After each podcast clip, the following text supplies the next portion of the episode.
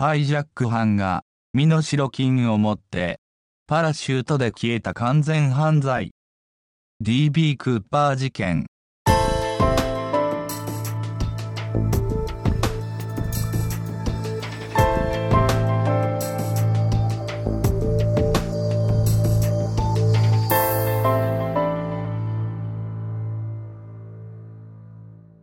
事件が発生したのは1971年11月24日。この日、ポートランド国際空港からダンクーパーを名乗る男がノースウエストオリエント航空305便シアトル行きに登場しました。14時30分頃、工程の3分の1を過ぎたあたりで、クーパーは客室乗務員のフローレンス・シャフナーさんにメモを渡しました。シャフナーさんが電話番号を渡されたものと考えて、折りたたんだメモをそのまま自分のカバンに入れたため、クーパーは、お嬢さん、中を読んだ方がいいですよ。私は爆弾を持っている、と告げました。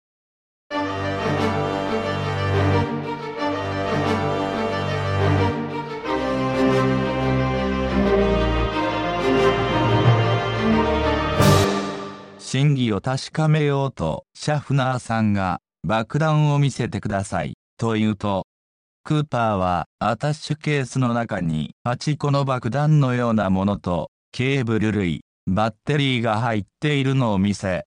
身代金20万ドルと、4個のパラシュート、そしてシアトル到着時に飛行機に給油する準備を整えておくよう要求しました。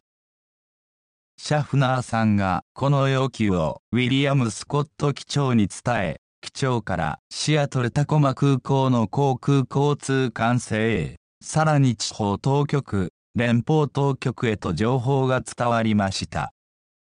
ノースウエストオリエント航空のドナルド・ニューロフ社長は、クーパーの要求通り身代金の支払いを受け入れ、身代金とパラシュートの用意をする間、305便をピュージェット1上空で待機させました。クーパーの印象は穏やかで礼儀正しく、言葉遣いが丁寧で、当時考えられていたハイジャック犯のステレオタイプとはかけ離れていた。305便は17時39分にシアトルタコマ空港に到着。クーパーは乗客全員と客室乗務員のシャフナーさん、アリス・ハンコックさんを飛行機から降ろしました。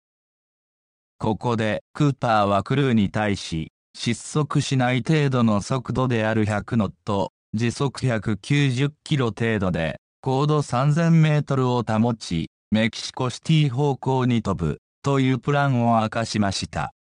そして、飛行中も車輪を脱したままにすること、フラップは15度に下げること。客室は余圧しないこと。後部ドアは開けておき、乗降用の階段も出したままにする、という条件をつけました。しかし、この機体の航続距離はおよそ1600キロで、メキシコシティ方向へ向かっても、メキシコに入る前に給油の必要があったため、クーパーはクルーと相談し、ネバダ州のリノで一度着陸することを認めました。後部の階段を出したまま離陸することについては、ノースウエストオリエント航空の本社側から危険だと反対意見が出て、クーパーは全くもって安全だと反論しましたが、最終的にはこれを受け入れました。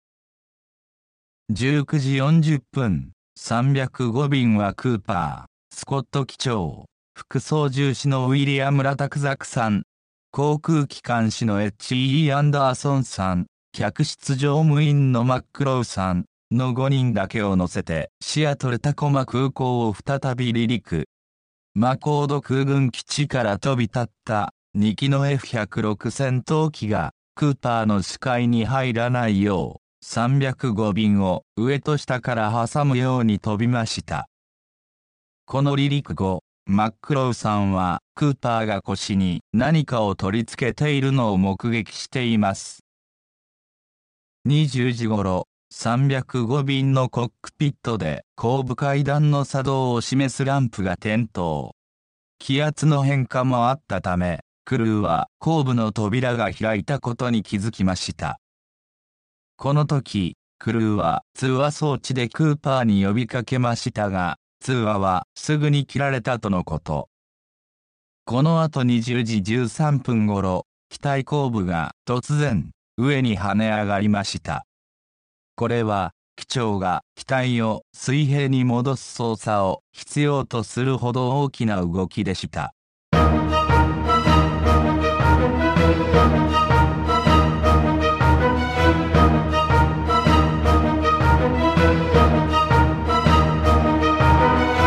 クーパーとの合意通り、305便がネバダ州、リノに到着したのは22時15分。この時、後部の階段は出たままで、飛行機を取り囲んだ警察は、機内にクーパーがいないことを直ちに確認しました。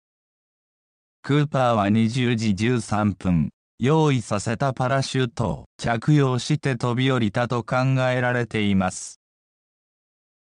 クーパーが飛び降りたと思われる20時13分頃、305便はワシントン州の南西を嵐の中飛んでいました。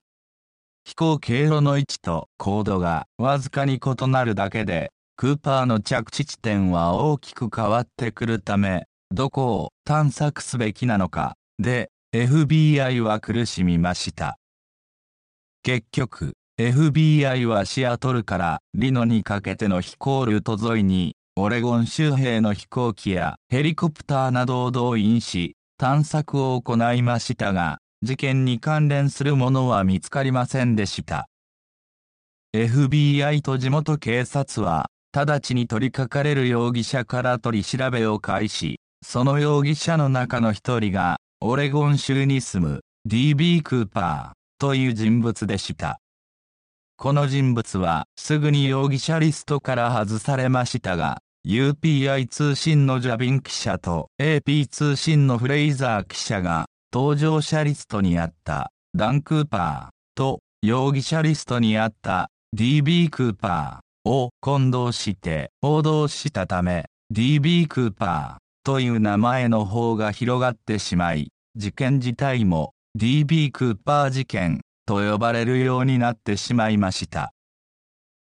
すべての番号が控えられていた身代金の紙幣からクーパーの足取りを追うという操作方法も取られましたが、該当する紙幣はなかなか見つからず、1972年の初め、ジョン・ミッチェル司法長官は番号を一般公開。しかしその後、身代金に使われたのと同じ番号の20ドル札を偽造して、ハイジャック犯を自称し、ニューズウィークの記者を騙す人まで現れました。